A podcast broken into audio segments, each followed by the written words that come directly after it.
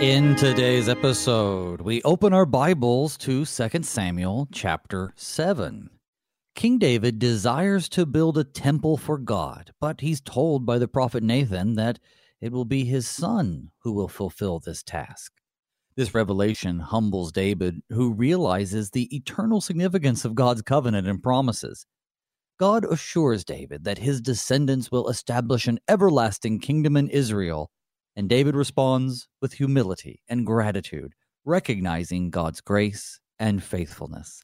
Good morning and blessed Pentecost, and blessed and happy first day of summer. Today is Wednesday, June 21st, and you're listening to Thy Strong Word, where each weekday morning we explore the Holy Scriptures through which God bespeaks us righteous and nourishes our faith. I'm your host, Pastor Phil Booe of St. John Lutheran Church in La Vergne, Minnesota. Thy Strong Word is made possible in part by a generous gift from the Lutheran Heritage Foundation. LHF translates and publishes and distributes Lutheran books and materials that are Bible based, Christ centered, and Reformation driven. Whether it's a catechism, a hymnal, a Bible storybook, or a devotional, LHF provides these resources free of charge to pastors and missionaries and lay people who need them. In fact, I remember not too many years ago that I took a couple boxes of Haitian Creole small catechisms with me and my dad. We went to Haiti, handed them out to all kinds of Christians and, and even unbelievers. And in their own language, they were able to learn more about the basics of the Christian faith.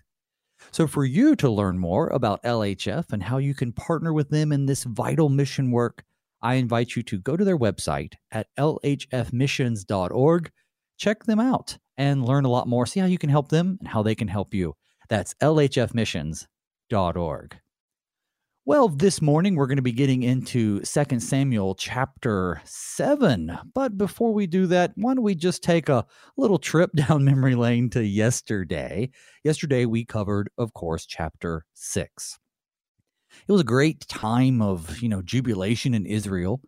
King David, he felt like the time was ready to bring the Ark of the Covenant into Jerusalem.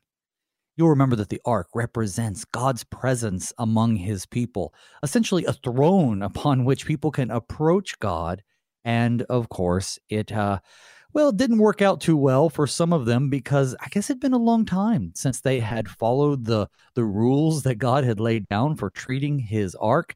And so we see Uzzah, in a well meaning but uh, ill fated attempt to steady the ark when the oxen stumbled.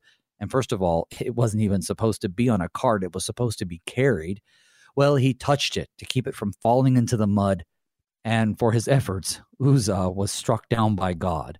Well, for his efforts, not really, but for his irreverence, which is a reminder to us all that even the best intentions can't substitute for obedience to God's command. We talked about that yesterday. Well, because of this incident, David was initially struck with fear and he hesitated to bring the ark into the city. So he took it to the house of Obed Edom, where it stayed for a few months. But during that time, well, Obed Edom and his whole household were blessed by the presence of the ark. And so David, sensing that perhaps there was a way to uh, receive the blessings of God, uh, through the ark, and maybe there is a way to uh, access it in, so that they don't uh, uh, fall into the same fate as Uzzah.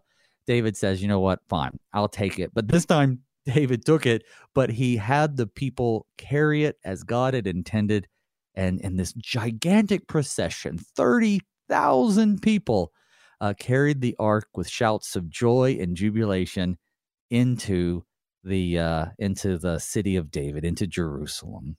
So the ark's entry into Jerusalem was the scene of ecstatic, you know, celebration. David shed his royal robes and put on a priestly ephod. He danced and he leapt with all his might before the Lord. And then you'll remember that at the end, Michal, his wife, she did not like his undignified behavior. Uh, him dancing and acting a fool in her eyes was not uh, not the proper way a king should behave. But David told her that he had done nothing wrong. He was rejoicing before the Lord as he felt led, and that he would continue to. And we certainly um, learned a lot yesterday. Well, today we're looking ahead now, about to dive into 2 Samuel chapter 7.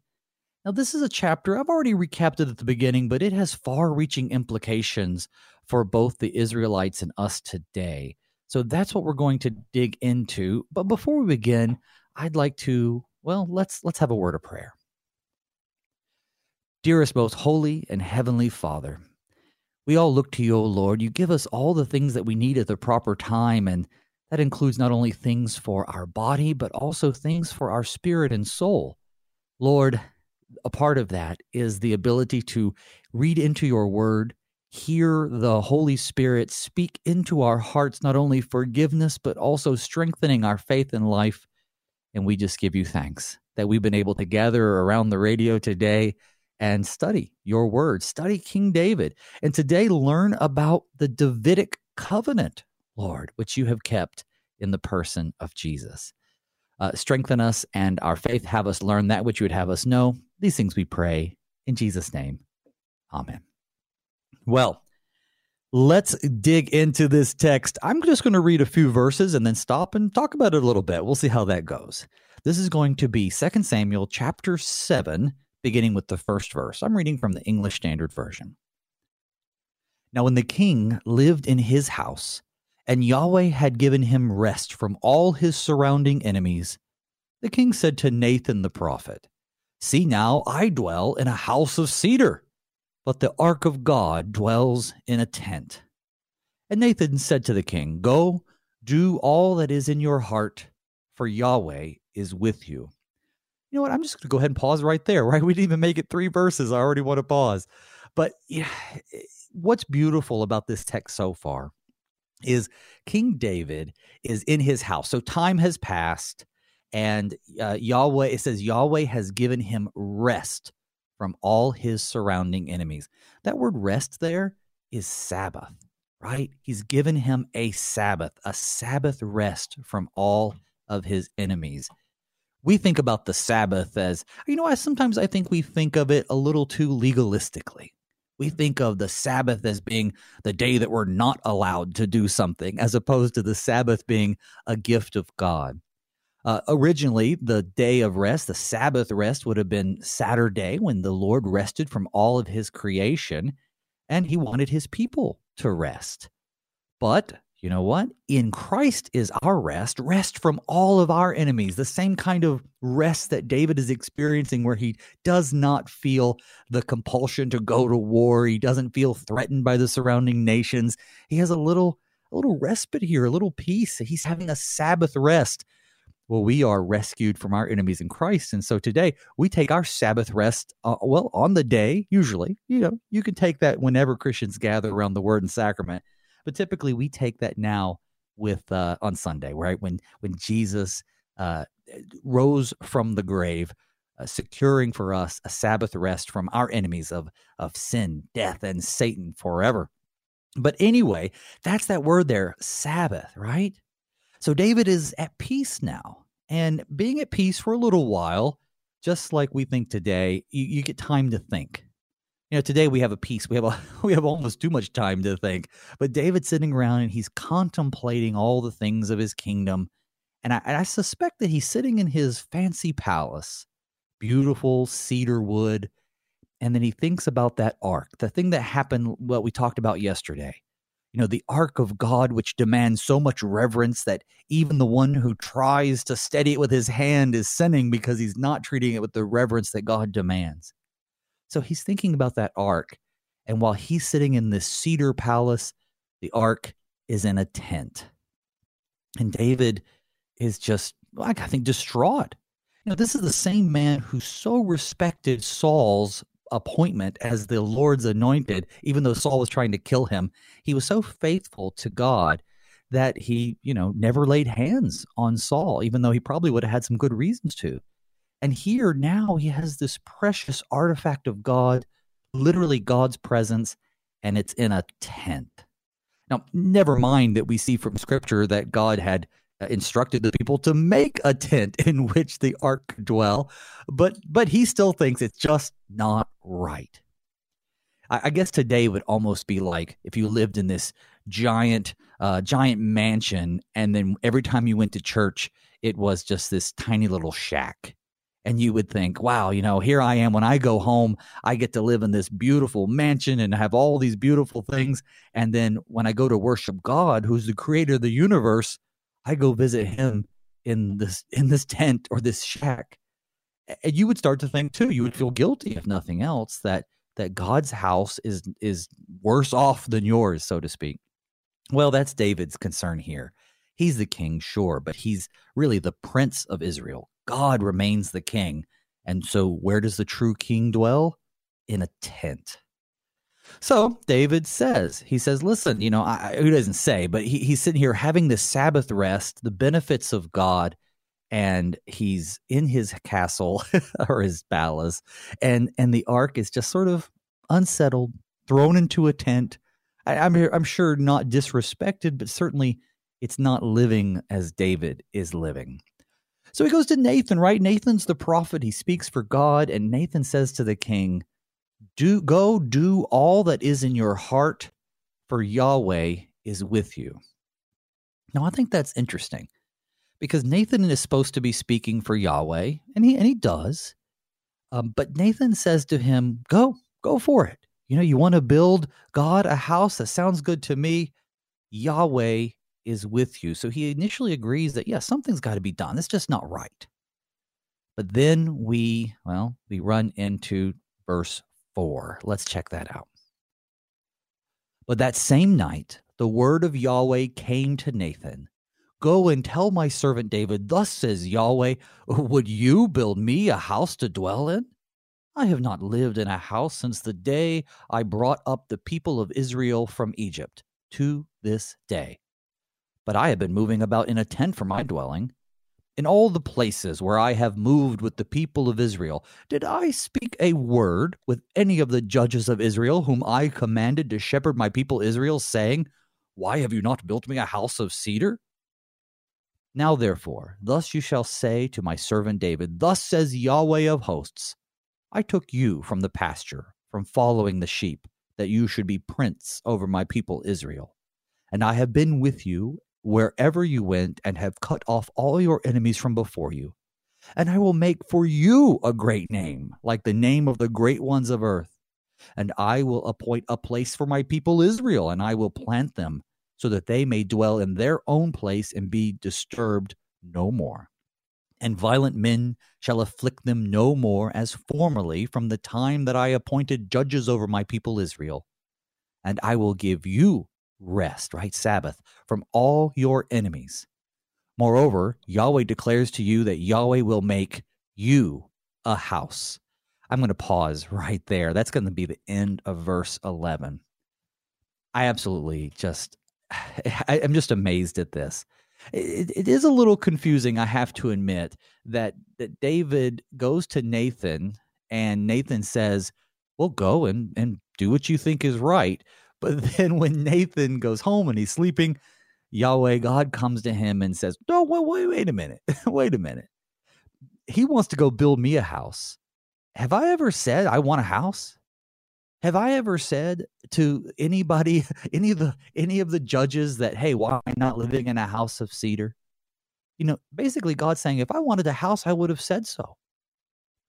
The point is that God is dwelling amongst his people. He's in that tabernacle at the at the very beginning when we and we we heard that on this program when God had designed and and and commissioned this this tabernacle in which he would live and within which would be the the holy of holies and it would contain the ark. And and, god was living amongst the people in such a way that he was um, among them. He was in the center of their camp. And so god says if i wanted a house i could have asked for one but instead i am going to make you a house now we're going to get to that but let's let's look back to yesterday again yesterday one of the biggest problems is that uzzah and really others thought that God needed their protection. They thought that they need to help out God. So if the if the ark's going to fall into the mud, they assumed that they were more holy than mud. they were disobeying God, but the, the mud's doing exactly what God commanded it to do. But they were trying to protect God, stand up for God. And this is what David's doing in a way. I mean, he has the best of intentions, but but God's saying, I don't need you to look out for me. Look, look what I've done, right? I am the one who brought the people of Israel out of Egypt. And in all that time, did I compl- complain? Did I command you to do something? Did I command you to build me a place? God wants to live amongst his people. He wants to be among his people, such as the nature of God. So God speaks to Nathan, right? And he contradicts Nathan's earlier advice and basically saying, Why do I need a physical temple? Right? I've had this nomadic journey along with Israel. I've never asked for a house. I moved along in a tent and a tabernacle. He has been mobile. He goes with the people. And it's not quite time for the people to settle down. So God establishes then the Davidic covenant, as we say.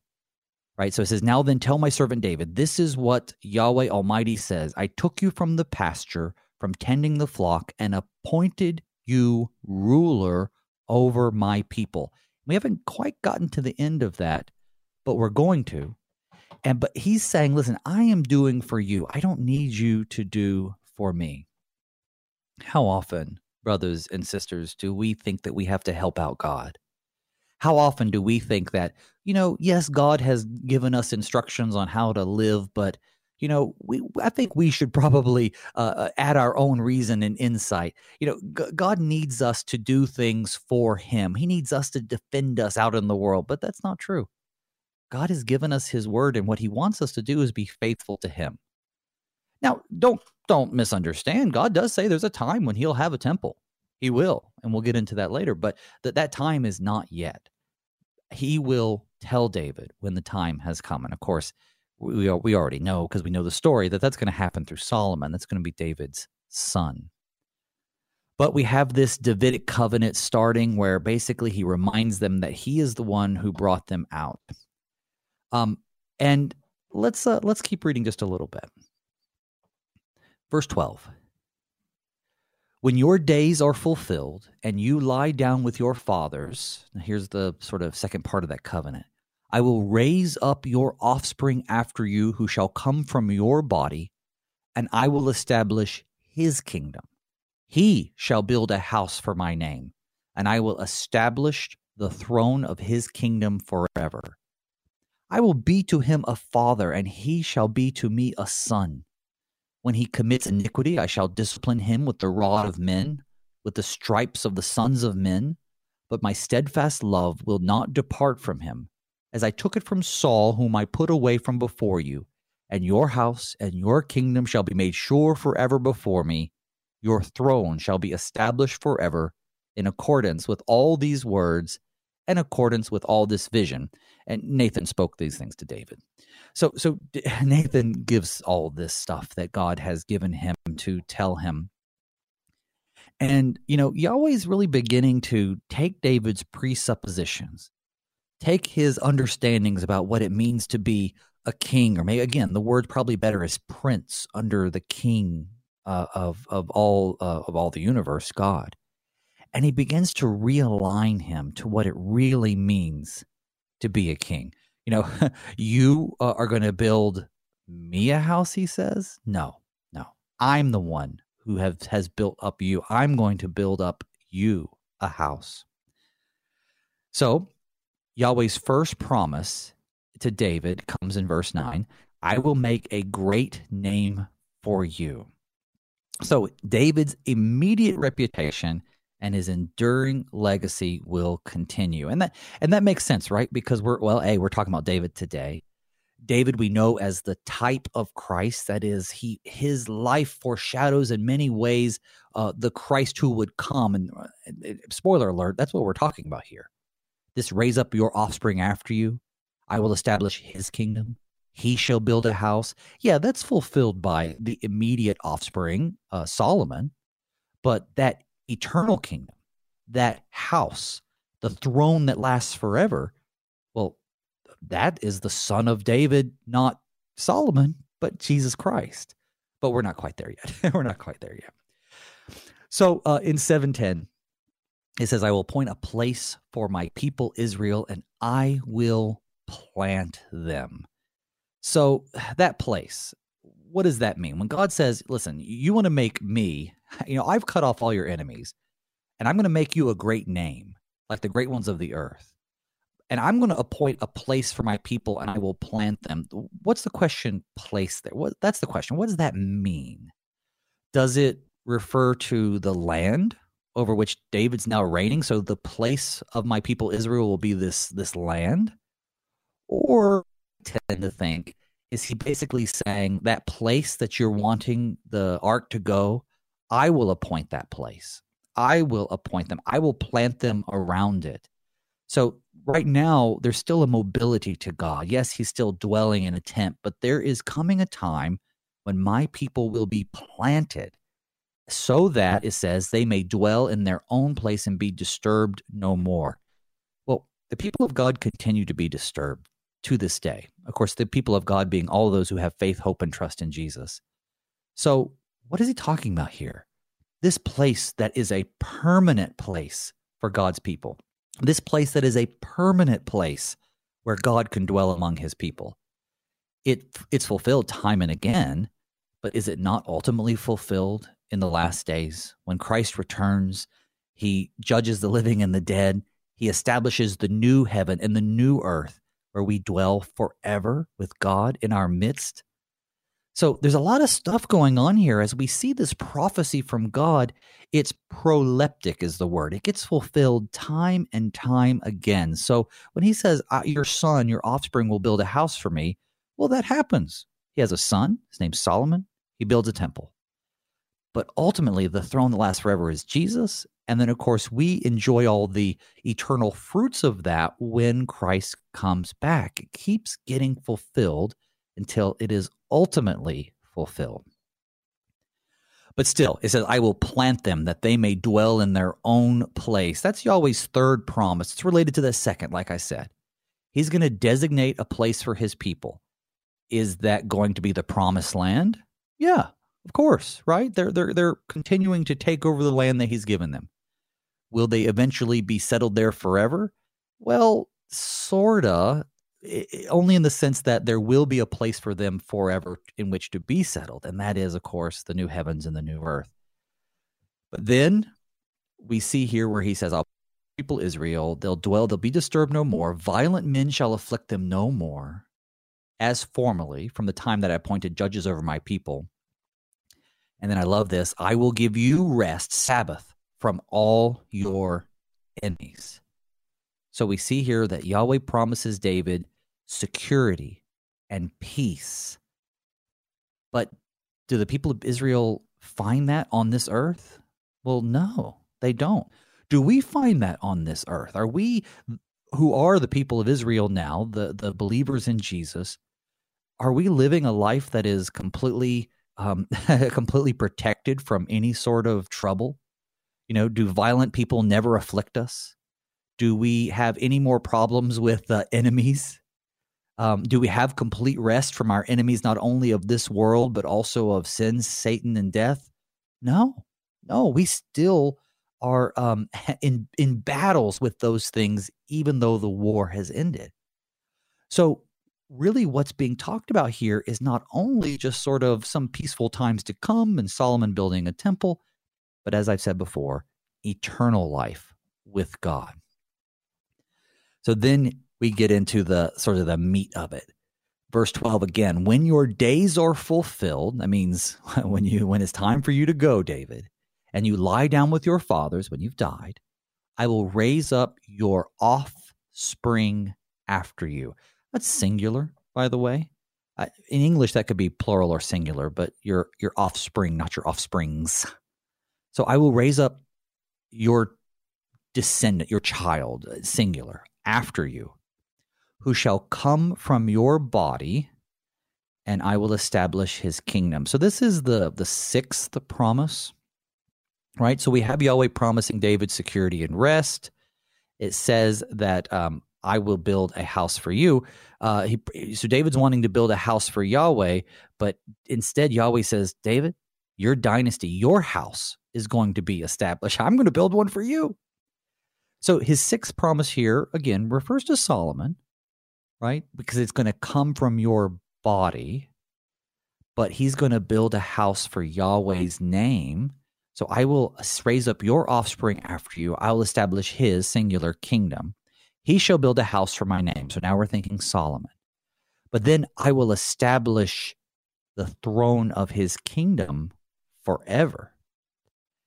So we have a reiteration of that other promise that that you know there's going to be this eternal legacy for David, but that legacy isn't David. The legacy is in his offspring, and it's not Solomon either. So when your days are fulfilled, when you die, I'm going to raise up an offspring and I'm going to establish the throne of his kingdom forever. Now, if this next part doesn't sound like Jesus, you're not listening, right? I will be to him a father, and he shall be to me a son. Now, the problem with this is what happens next, because then it says, when he commits iniquity, that's sin, I will discipline him with the rod of men and with the stripes of the Son of Men. So you might think, wait a minute, Jesus is without sin. And of course, he is. But does he not take on the sins of all people out of his love? Was he not disciplined with rods and with the stripes of men when he was beat on his way to Golgotha? And yet, verse 15, my steadfast love will not depart from him, as I took it from Saul, whom I put away from before you. So, yes, he's talking about Solomon. Yes, he's talking about David. But ultimately, this is fulfilled in Jesus. This is what we mean when we say that the Old Testament points forward to Christ and the New Testament reveals who that Christ or the Messiah is. So we see this being fulfilled time and again. Verse 16, and here's that rest of the Davidic covenant and your house and your kingdom shall be made sure forever before me. Your throne shall be established forever. David's not going to live forever. Solomon's not going to live forever. But we have in Luke, he will reign over the house of Jacob forever, and of his kingdom there will be no end. Who's he talking about? Who's he talking about? Well, that's actually the angel Gabriel. He says, Do not be afraid, Mary, for you have found favor with God. Behold, you will conceive in your womb and bear a son, and you shall call his name Jesus. He will be great and will be called the Son of the Most High, and the Lord God will give to him the throne of his father David. He will reign over the house of Jacob forever, and of his kingdom there will be no end. Folks, it's all about Jesus. Let's think about that as we take just a few moments to go to break. But when we come back, I'm going to keep on going and we're going to read uh, more about how Nathan is telling David about Jesus. See you on the other side.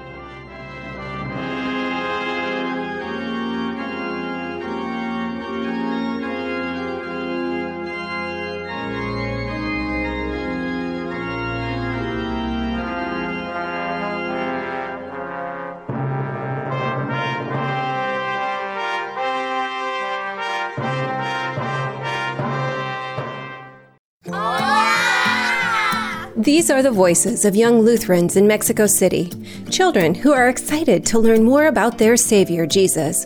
But they need our help because good Lutheran books for kids in the Spanish language are in short supply in Mexico. To learn how you can help tell Spanish speaking kids everywhere about Jesus in a language they can understand, go to the Lutheran Heritage Foundation website at lhfmissions.org forward slash Juan 316.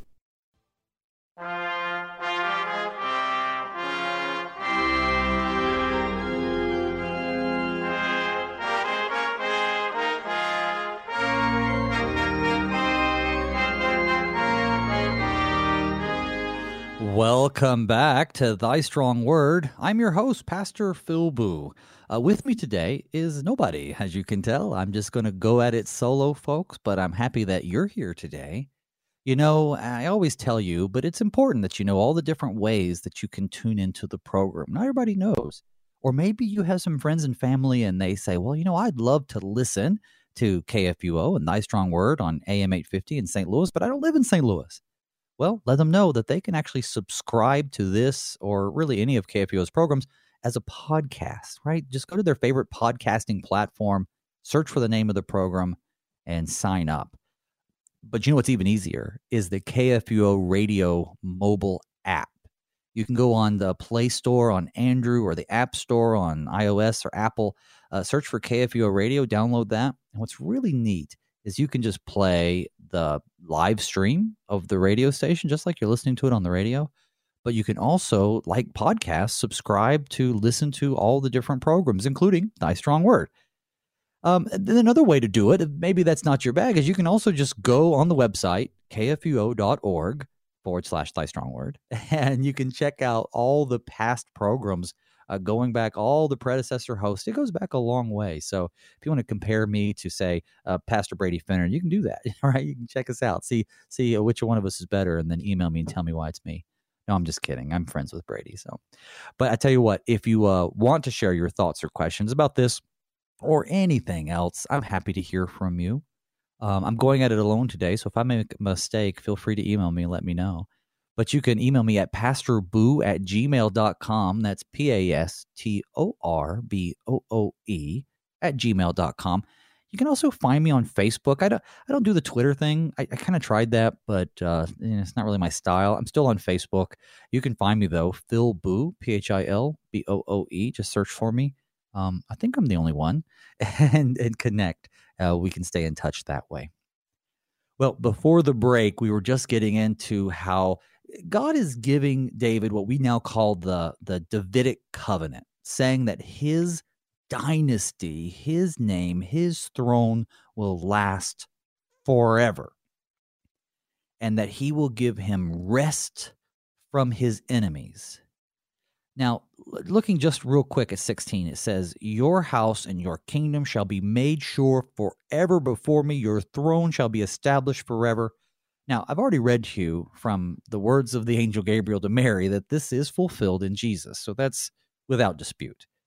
But a lot of people do kind of dispute this, especially those who don't understand that this is talking about Jesus. Because they'll say, well, didn't God break his promise when he allowed the Babylonians to conquer Judah? Right? I think that was 586. Um, that the independent political rule of Davidic kings was gone, right? Um, the line of David continues through Israel's exile. It continues afterwards. Uh, the family drops into obscurity uh, after the governorship of Zerubbabel, but it continues, right? Because it ends up being fulfilled in Jesus. So we do know that what this is talking about isn't necessarily the the human kings and the political kingdom of Israel for those who might confuse that with say the modern day nation of Israel. This is talking about Jesus. God had promised through the prophets that the line of the Davidic kings would one day be reestablished, right? Isaiah 11. There shall come forth a shoot from the stump of Jesse, and a branch from his roots shall bear fruit. Isaiah 9, 7. Of the increase of his government and of peace there will be no end on the throne of David and over his kingdom to establish it and uphold it with justice and righteousness from this time forth and forevermore. The zeal of Yahweh will do this. Jeremiah 23. Behold, the days are coming, declares Yahweh, when I will raise up for David a righteous branch, and he shall reign as king and deal wisely, and shall execute justice and righteousness in the land. Ezekiel, I will set up over them one shepherd, my servant David. Right? This is way after David. And he shall feed them. He shall feed them and be their shepherd. And I, Yahweh, will be their God, and my servant David shall be prince among them. I am Yahweh. I have spoken. I could keep going to Amos and uh, and Hosea, uh, Jeremiah. You know, so with the coming of Christ, the Messiah, right? God's anointed, the same term used for Saul, the same term used for David. Now Jesus, the Messiah, the anointed, he is the ultimate descendant of David. He is the ultimate king of the Jews. And so God does not uh, break his promise, he fulfills it eternally. Now, with that said, don't misunderstand. These prophecies can be fulfilled time and again until they are fulfilled in their ultimate or, or their, their most fulfilled form and that's with Jesus. but he certainly is also talking about uh, having a kid, having a son who's going to build a literal house too, who's going to make a name for David. Um, so those things happen also. So I guess my question to myself, I suppose, is what what is David thinking when he hears these words from Nathan? Is he thinking quite literally, okay, I'm going to have a son and then he will build the temple for God, which is true. Or is he also thinking of this eternally? Is is he thinking of the Messiah to come? Um, you know, that's this is one of those things where I'd be interested to hear what another pastor has to say, but I'll just tell you what I think. I think he knows. You know, I, I, think we're not given all the words that Nathan told him. There's probably likely a discussion amongst them, and Nathan would have understood that this prophecy is proleptic, that it that he doesn't have the timeline in his head, but he knows it's going to be fulfilled. One helpful way to understand how perhaps the prophets might have seen prophecies is I, I, grew up down in North Carolina. I grew up in the mountains, and we don't have giant mountains like they do in some parts of the world, like Colorado and that kind of thing. But we have these pretty big mountains, rolling hills, and and when you're standing on, let's say you're standing on top of a mountain, and you're looking across at all the peaks, and you can see all the peaks, right? You can see this peak, and you can see that peak, but what you can't tell is the distance between the peaks. You can kind of tell that one is in front of the other, and then there's another.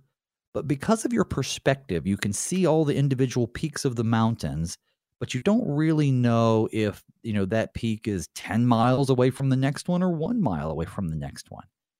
Um, that is a, a, one good way to think about the prophecies. They, the prophets look out and they see, I see a descendant. I see someone building a house.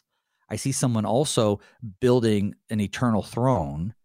And he sees all of these things and and he reveals these things as they're revealed to him, but what he's not given is times, right? Okay, well, you know, uh, in about however many years, then we're going to have this Babylon thing, and then however many years we're going to have uh, the Messiah actually is going to come, and then he he doesn't know that. God hasn't revealed that to him. So he tells these things to David, but I'm certain they had a discussion about it. So I think David understands.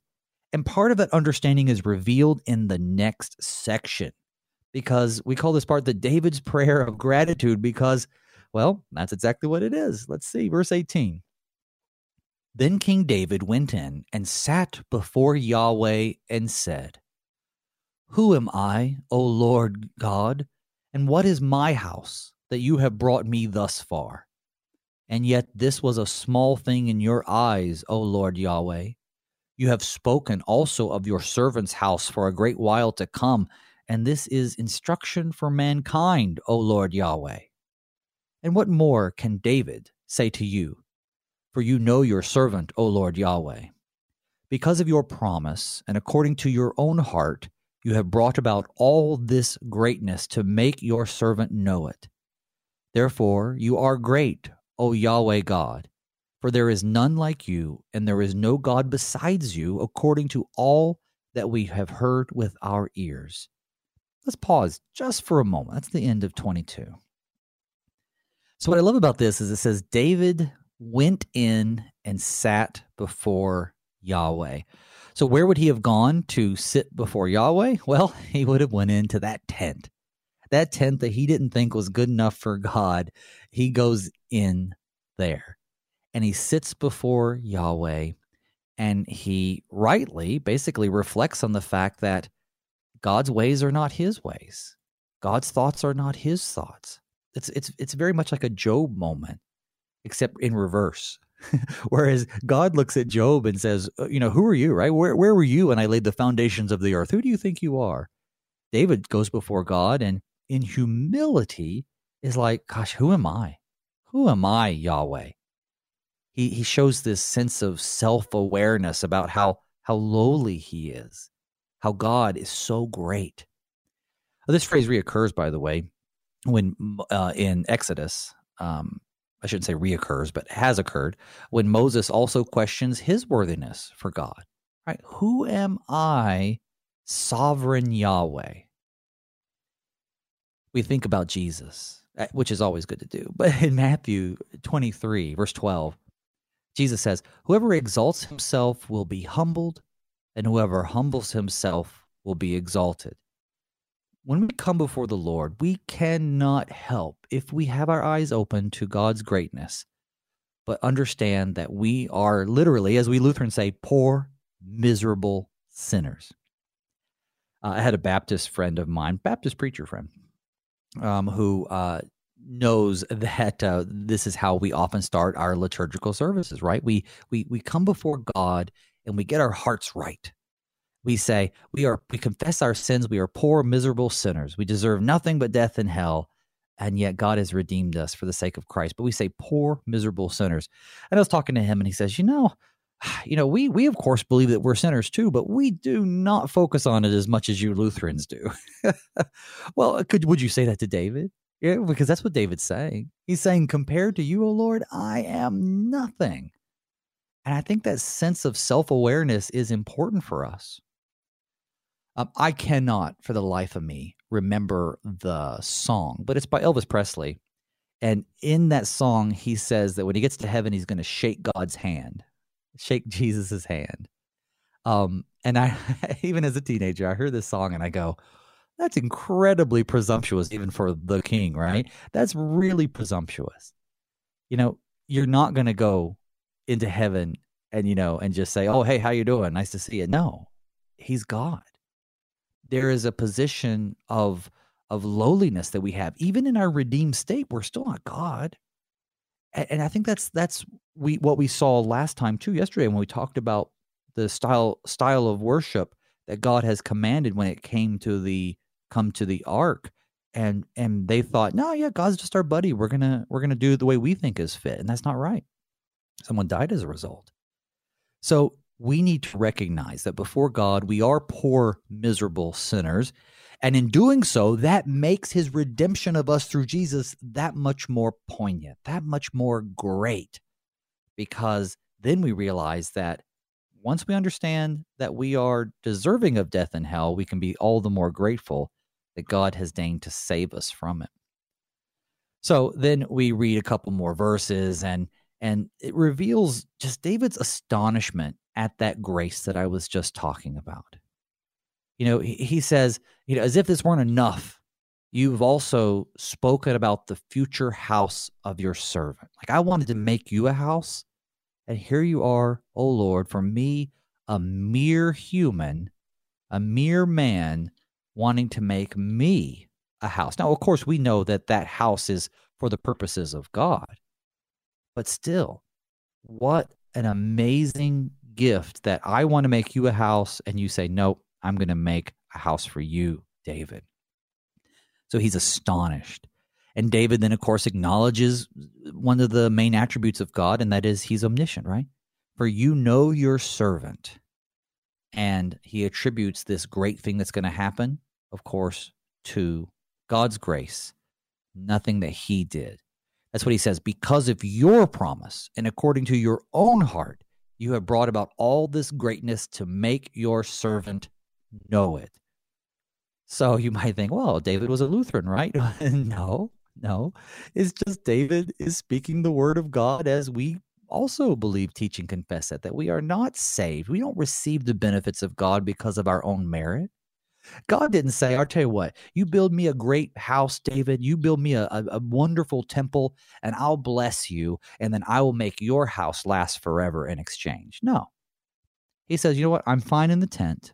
There will be a day coming. Don't worry about it, David. But for now, I'm going to make your house, I'm going to make your kingdom, your throne last forever. And then he says, and I'm going to pick it back up again. He says, Therefore, you are great, O Lord God, for there is none like you, and there is none besides you, according to all that we've heard with our ears. And who is like your people Israel, the one nation on earth whom God went to redeem to be his people? making himself a name and doing great for them, great and awesome things by driving out before your people, whom you redeemed for yourself from Egypt, a nation and its gods? And you established for yourself your people Israel to be your people forever. And you, O Yahweh, became their God. That's the end of 24. So stopping once again, of course. So David transitions. He he starts talking about God's uniqueness, right? So first it was his omniscience, now it's his uniqueness. This is also repeated throughout the Old Testament, by the way. And he acknowledges uh, what we might call a scandal of particularity. That is, that God chose a particular people. He chose a particular time in history to call those people through Abraham. He, he chose specific times to redeem them from their slavery in Egypt. He chose specific times to bring them into the promised land. He chose specific times, particular times, to then fulfill his promises time and again until that particular time when Jesus comes on the scene. And the reason why it's a scandal is because to people today would be like, well, that happened 2,000 years ago. Or I would believe if God did something today. It's a scandal because they say, well, why did he do it back then and not today? Well, if he did it today, people 2,000 years from now would be saying, why did he do it back then and not today? Right? So God's timing is perfect. But David recognizes that. And, and so he recognizes the peculiarity of, of God's interaction in, in history. You know, he says, listen, you've chosen a people, Israel, a, a singular people. Now, of course, they were to be a nation of priests. They were to go out and and and proclaim the the Yahweh, proclaim the one true God to all people. But he acknowledges that you have chosen us. There's no one like you. There's no one like your people and you're with us forever. So he reinforces those themes of redemption and, and God's eternal covenant, which of course points forward to Jesus. You know, in the New Testament, we see time and again God reminding us that we are Israel. Um, we are uh, God's uh, people, that, that's that singular people, that particular people today. Uh, Peter says, St. Peter says in Acts 4, uh, then know this, you and all the people of Israel. It is by the name of Jesus Christ of Nazareth, whom you crucified, but whom God raised from the dead, that this man stands before you healed. Jesus is the stone you builders rejected, which has become the cornerstone. Salvation is found in no one else, for there is no other name under heaven to given to mankind by which we must be saved. This peculiarity continues even then right? This redemption through Jesus Christ, right? We are saved through the name of Jesus. We are made part of the people of Israel. So he he we can express the same things that David expressed is my point. So let's keep on going with verse 25. David continues, "And now, O Yahweh God, confirm forever the word that you have spoken concerning your servant and concerning his house, and do as you have spoken." And your name will be magnified forever, saying, Yahweh of hosts is God over Israel, and the house of your servant David will be established before you. For you, O Yahweh of hosts, the God of Israel, have made this revelation to your servant, saying, I will build you a house. Therefore, your servant has found courage to pray this prayer to you. And now Lord Yahweh, you are God, and your words are true, and you have promised this good thing to your servant. Now, therefore, may it please you to bless the house of your servant so that it may continue forever before you. For you, O Lord Yahweh, have spoken, and with your blessing shall the house of your servant be blessed forever. That ends the text. So, David shows now in this very sort of last section of the prayer his complete confidence and trust in God's promise. And you might think, you know, well, kind of weird because he then asks, well, now I want you to confirm what you said is true. And I want you to do the thing that you have spoken. Um, but this isn't coming from a place of, of lack of faith. This isn't him saying, well, boy, I sure hope this is true, God. Or will you please do the, these things? No, he, he believes he will. Really, in a way, David is hmm, how can I say this without anybody getting the wrong idea? David is is is telling God that he's looking forward to what he has said he will do. you know, I, I don't want to say he's commanding God to give him what he's promised, but but he has so much faith in God's promise that he's basically saying, "We'll do it, right?" I, I, I hear what you're saying. I don't deserve it. You are great. I am lowly. So please do the thing that you have spoken concerning your servant. Do as you have spoken and and he knows that once he does that once he keeps his promise, and he does believe he will, that what what what what he has said will happen will happen. Right? God will make his house endure forever. His house being David, but ultimately being God's house, right? God is building a house for himself through David. And that's sort of why it ends here. Because at the very beginning, David says, I want to build you a house. And God says, No, I'm going to build you a house. But what we find out at the end is that God is building his own house. It's not about Solomon building a temple. It is about God saying, I don't need anybody to build me my eternal house. Yeah, Solomon's going to build a temple, but my eternal house is going to be built through you, David, through Solomon, through your line, and ultimately through Jesus. This repetitive use of forever, we hear her, hear here, uh, uh, uh, here, here. That's interesting, right? But anyway, emphasizes the eternal nature of God's promise. God says, I don't need a house for you to make me one. I'm going to make it and that's finds its fulfillment in Jesus Christ, a descendant of David whose kingdom is eternal. We see the angel Gabriel telling Mary about that. He will be great, he says. He will be called the Son of the Most High. The Lord will give him the throne of his father David, and he will reign over Jacob's descendants forever. His kingdom will have no end. Boy, it began with David saying, God, I want to build you a house. And it ends with God building a house for himself through David, a house in which we all live because of the faith that we've been given in Jesus' sacrifice. Brothers and sisters in Christ, just know that as we go throughout this world today, and you might have people who set themselves up as enemies against you, have the same compassion on them that Jesus had on us. And you might run into people who are um, um, harassing, who are violent towards the people of God. Remember this promise that those things are fulfilled um, or, or taken away, I should say, in Jesus. And that while we don't experience the benefits of this salvation until he returns, that return is soon. So pray that Christ returns soon. But unless he does return by before tomorrow, we're going to be back together tomorrow, you and I. And when we do, we're going to turn to chapters 8 and 9. That's a little bit of a shift in tone because now it becomes about David's remarkable military victories as the king of Israel. He defeats the Philistines, he defeats the Moabites and the Arameans and the Edomites, and he establishes his authority over the surrounding nations. So that little uh, Sabbath rest that gave David just enough time to think about making a house for God well, it, gets that rest goes away pretty quick because he has some work to do. But he does with God's help. And he takes those spoils of war and he dedicates them to the Lord. And he appoints officials to administer justice and peace to his kingdom.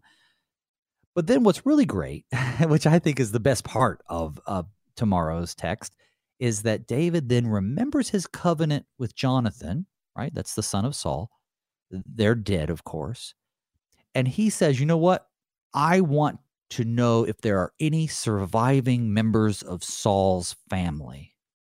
What do you think the king is going to do with that information?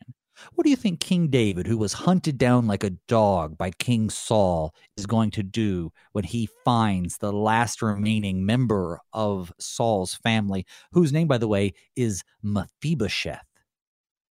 He finds Mephibosheth, Jonathan's crippled son, and he takes not vengeance, but mercy.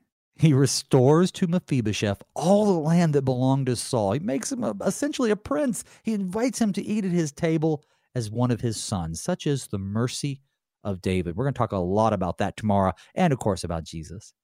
So until then, folks, may God's peace and blessings be with you all as we pray, Father, keep us in thy strong word.